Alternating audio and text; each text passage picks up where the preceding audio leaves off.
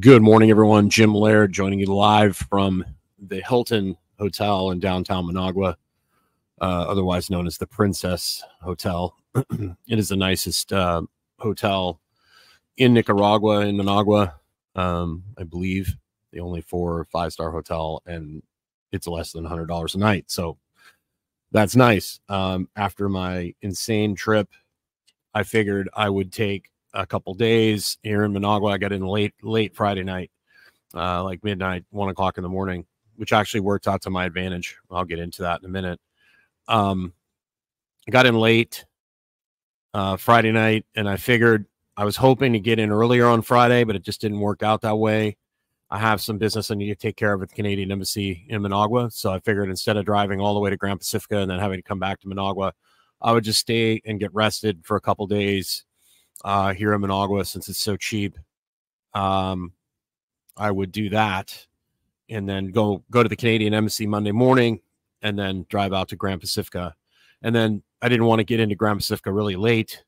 Um, because there's not it's there's not a lot of people there. There's one security guard and who knows like getting into my place and all that sort of thing. I wanted to roll in uh, during the day where it's a lot easier to get help where to go. It's a it's a really big property, so um, yeah. And I wanted to make sure the guy that I'm renting from is available to help me get get rolled in. So I figured I'd stay here for a couple days.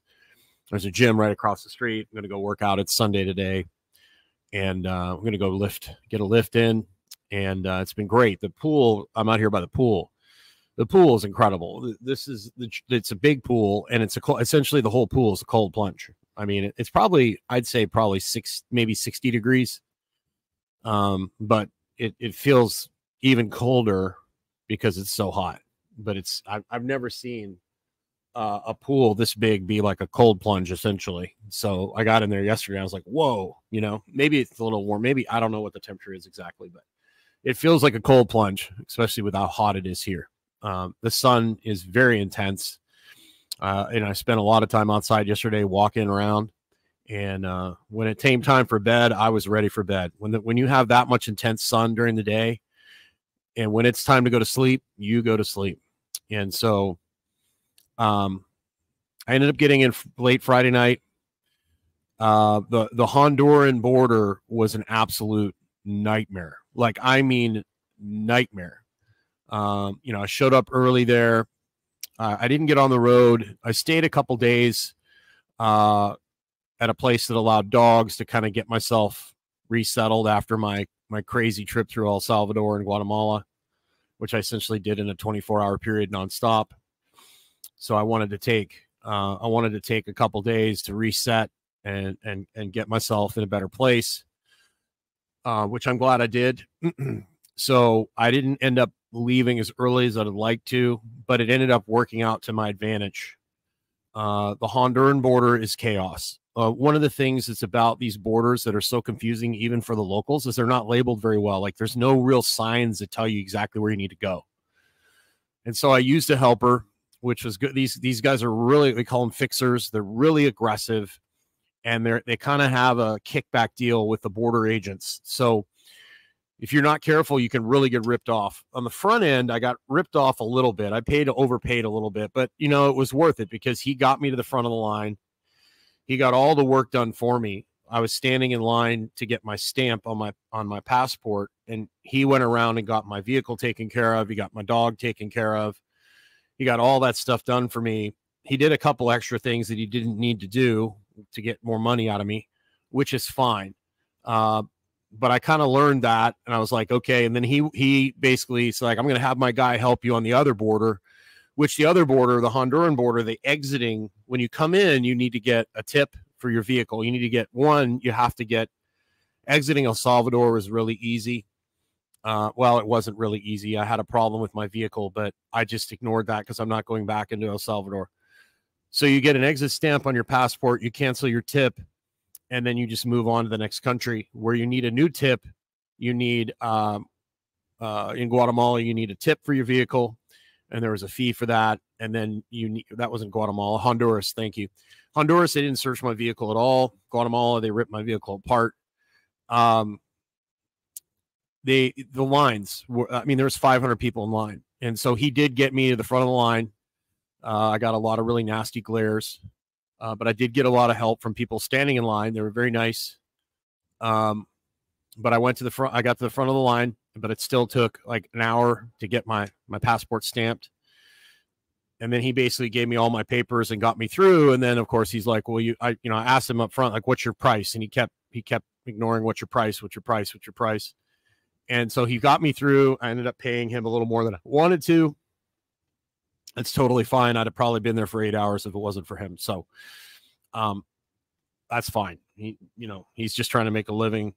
That's the way I look at it. So that was an absolute nightmare. The Honduran border was the worst so far. So I go through Honduras. I get through Honduras. Um, the roads, eh, they're okay. Not the worst, not the best. Um, it was a really short drive to Nicaragua. I will say, you know, people say the Nicaraguan border is the worst. Um, well, I had some luck too. Um, on the way out, the the guy that he came up and started banging on my window, you know, James, James, and he's like, "I help you." I said, "What's your price?" He's, "Well, sixty dollars," and I'm like, 60 dollars. All I have to do is get a stamp and get my tip canceled, and they're right in the same building. I had done the research online. And so I go in there, I get those done. He's following me around. He's like, no, no, no, you need to you need to get your dog canceled and and you need to get photocopy. And I looked at the lady and, and I said, Is this true? And she looked down first. So she basically acknowledged that she's about to lie. And then she looked up at him and then looked back at me and said, See, see. So he took me over to the vet guy and he stamped the my vet thing, which I didn't need. And then he said, "You need copy." He looked at him, and I looked at him. I said, "I don't need a copy." And he looked down again, and he looked at him, and the guy's like, "Copy." And so I was like, "No, no." So I go outside, and um, he basically, um, he basically uh, was trying to get me to go get more photocopies to give to this guy, which was going to cost me more money. So I just said no. I gave the guy twenty dollars for helping, which he didn't help. He was trying to rip me off. And then I drove to the exit of Guatemala, where there was a, a official there, making sure I had everything I needed to exit, and to give me a Nicaraguan um, thing. And this is the first time, um, the first time I actually got, and I think what it was is I didn't pay the fixer, so he told the guy to harass me. And so he was giving me crap about my temporary passport. And and and finally i you know i showed him that i was picking up my real passport this is the first time anybody's given me any pushback on my temporary passport i have an emergency passport from canada which is good for a year and i'm exchanging it in managua so i showed him the paperwork and then he asked for the registration for my vehicle and finally he looked at me and he smiled and he laughed and and he gave me my thing and he stamped and he said he said something to the point of thank you for keeping your cool this was a test to see how you would do. And and he's like, you win, so bye. So uh on to Nicaragua I go, which was really weird. It was this he he pointed to where to go and I went. Before then, I got actually stopped. Uh, I I the, the most police I didn't get stopped by the police anywhere in any country. Every country actually the police came up to me and started asking me questions just casually at a gas station they'd be like from Florida and they'd be asking me, where are you going? And they, then I'd tell them and they say, okay, you know, be safe. Don't stop here. Like they were very helpful and very nice. Like I never had any problems with the police at all. There was a couple times I was followed by cars with flashing lights, but they weren't, they weren't police. So, you know, I was a couple times and I'm on these windy roads. I'm like, do I pull over? What do I do? I just kept driving. I figured it was the police. They would, you know, have their sound on or whatever. But sometimes it was an ambulance. Sometimes it was just cars that have flashing lights on them. So, when in doubt, keep driving and you can always play the dumb the dumb gringo card, which I did a lot. Honduras, I got stopped at checkpoints like six or seven times going through the country, and um, one time I got stopped by this really attractive uh, Honduran uh, officer, and uh, she was really giving me a hard time. Like, where are you going? She was being very aggressive. She was uh, uh, the most like the the most difficulty I'd had with was with female officials. Uh, the I got the female, the guy who was my my handler, my fixer, in uh, in basically in Guatemala when they searched me and they made me take the the box off my my roof down. Um, they said, "Oh, you got the female," and she came out and she was nice, but she was very demanding, and she made me unpack my entire vehicle. Um, she was very insistent. Um, I gave her a couple compliments, and then all of a sudden her attitude changed a little bit, and then she became very helpful. I handed her down all the stuff off the roof, and then she basically helped me um, after that, she helped me avoid getting ripped off even more by the fixers. She told me, you only need to do this, this, and this. You don't need to do anything else. You're good. You, you go. Cause she could kind of tell this guy was trying to take advantage of me. So she actually helped me. But she was really difficult at first. Well, this officer was really attractive. She made me pull over the side of the road. She started questioning me. She started asking me all sorts of different things. And it wasn't going well. And then she had her nails done in like the fancy nail stuff. And I just was like, you know, let's uh let's try a little different approach here so i basically wrote into translator like i really like your nails they're really pretty and i showed it to her and she looked at me and she almost melted she started giggling and smiling and she's like thank you so much I, i'm really glad you noticed them and then she said a couple more things and she says have a really nice day thank you for making my day and sent me on my way so i was like well you know it wasn't going well. So I figured I'd pull out the, the, the you know a little flirtation there, and that actually really worked. And she was her attitude totally changed after that. So it was really interesting to see that. And then I and then I went to Honduras to exit, and uh, or then I then I went from El Salvador to exit into Honduras, and that's where you know the nightmare began. And Honduras was the worst border of all uh, of all of them. So in this, you've just got to understand you've got to be patient. You've got to not lose your cool. It's going to be difficult. It's unorganized. A lot of it's unorganized on purpose so you, they can get money out of you essentially. Um, all these workers at the border, particularly Guatemala, Honduras, um, not so much El Salvador, are there because they're making more money for them and for the border people because I imagine they don't get paid a lot. So there, I, I understand. It's uh, you know I don't it's not I don't think it personally. So Nicaragua was supposed to be the worst border ever. I found it was the, the best organized, and I also had a gift from God too. After the Honduran nightmare, I was driving down the road. I was like, Lord, you know, if if this is where I'm meant to be, could you please make this last border easier? And he answered my my request. I pull in it's very well organized. It's clear where you park. I came in um, on the border to the west. The Guatemala, the the the, Hon, the Honduran border and the Nicaragua border on the other side, that's more eastern.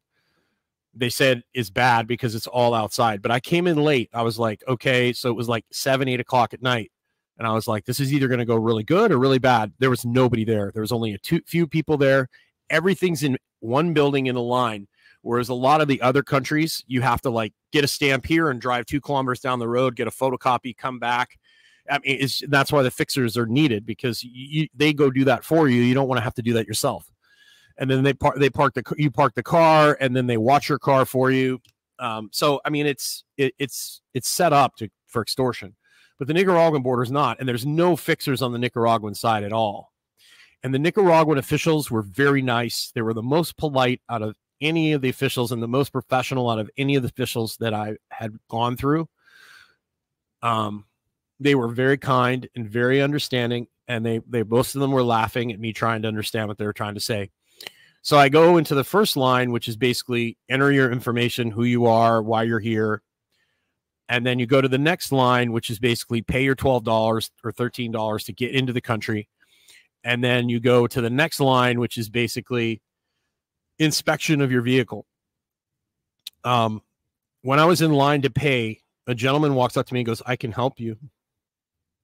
And I said, "That would be great."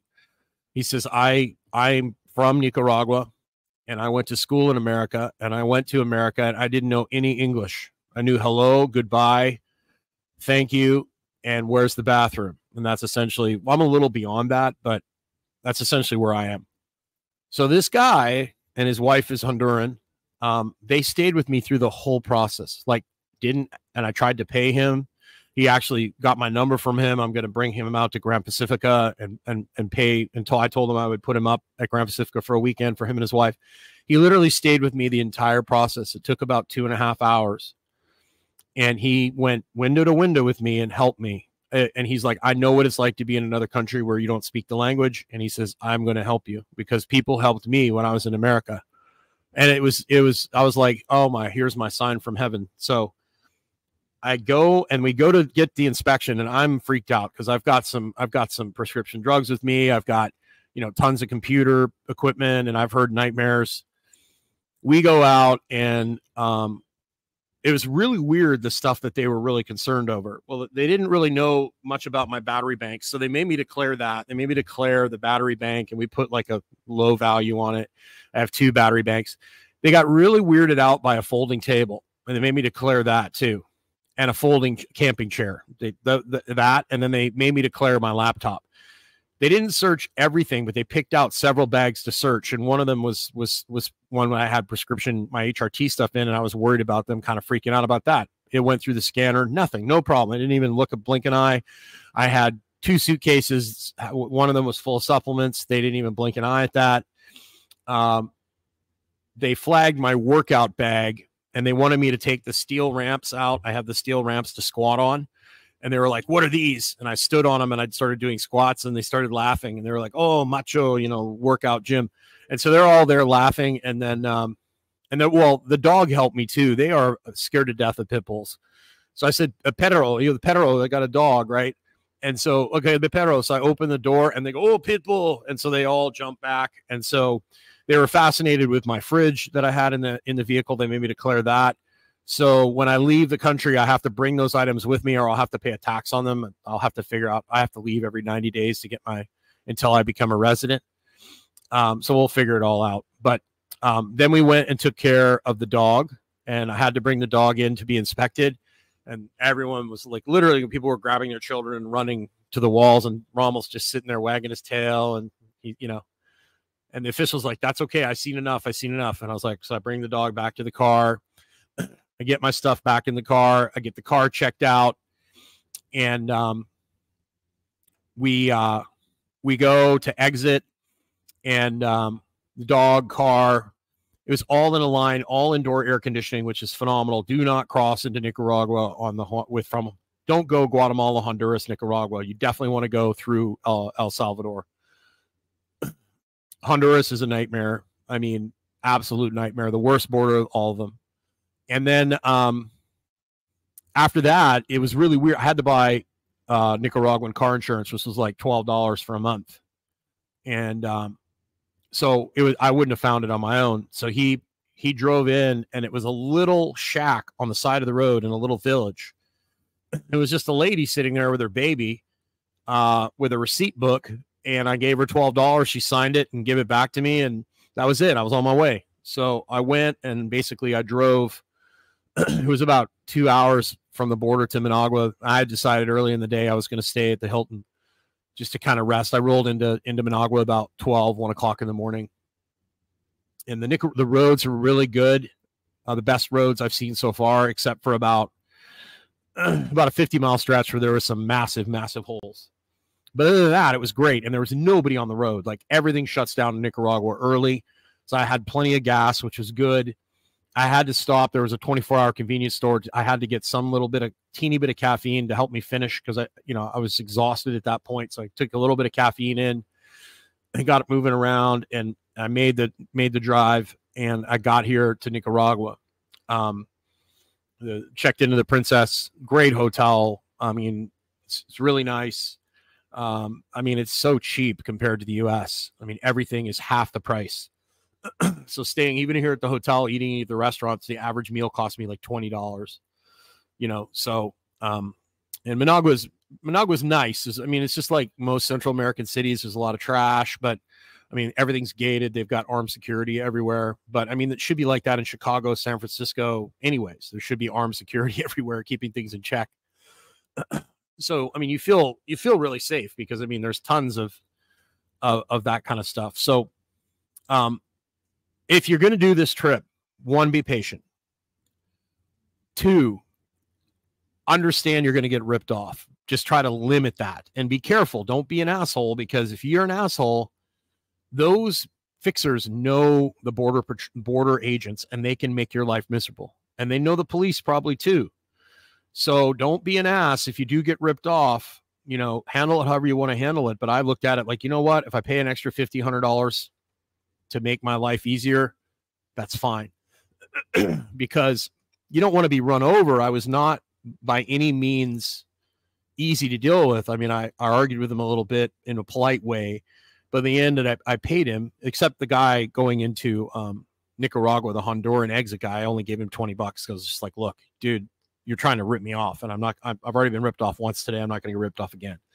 But you don't know who they know. they might know police and you could end up getting really harassed. So even if you do uh, end up paying a little, just, just expect to pay more than, than you'd think. Every if you go in with that attitude that your your the system is kind of rigged uh and you just kind of accept that um you, this is not the place to take a stand. You kind of have to accept the rules and way things are especially since you're coming in from another country.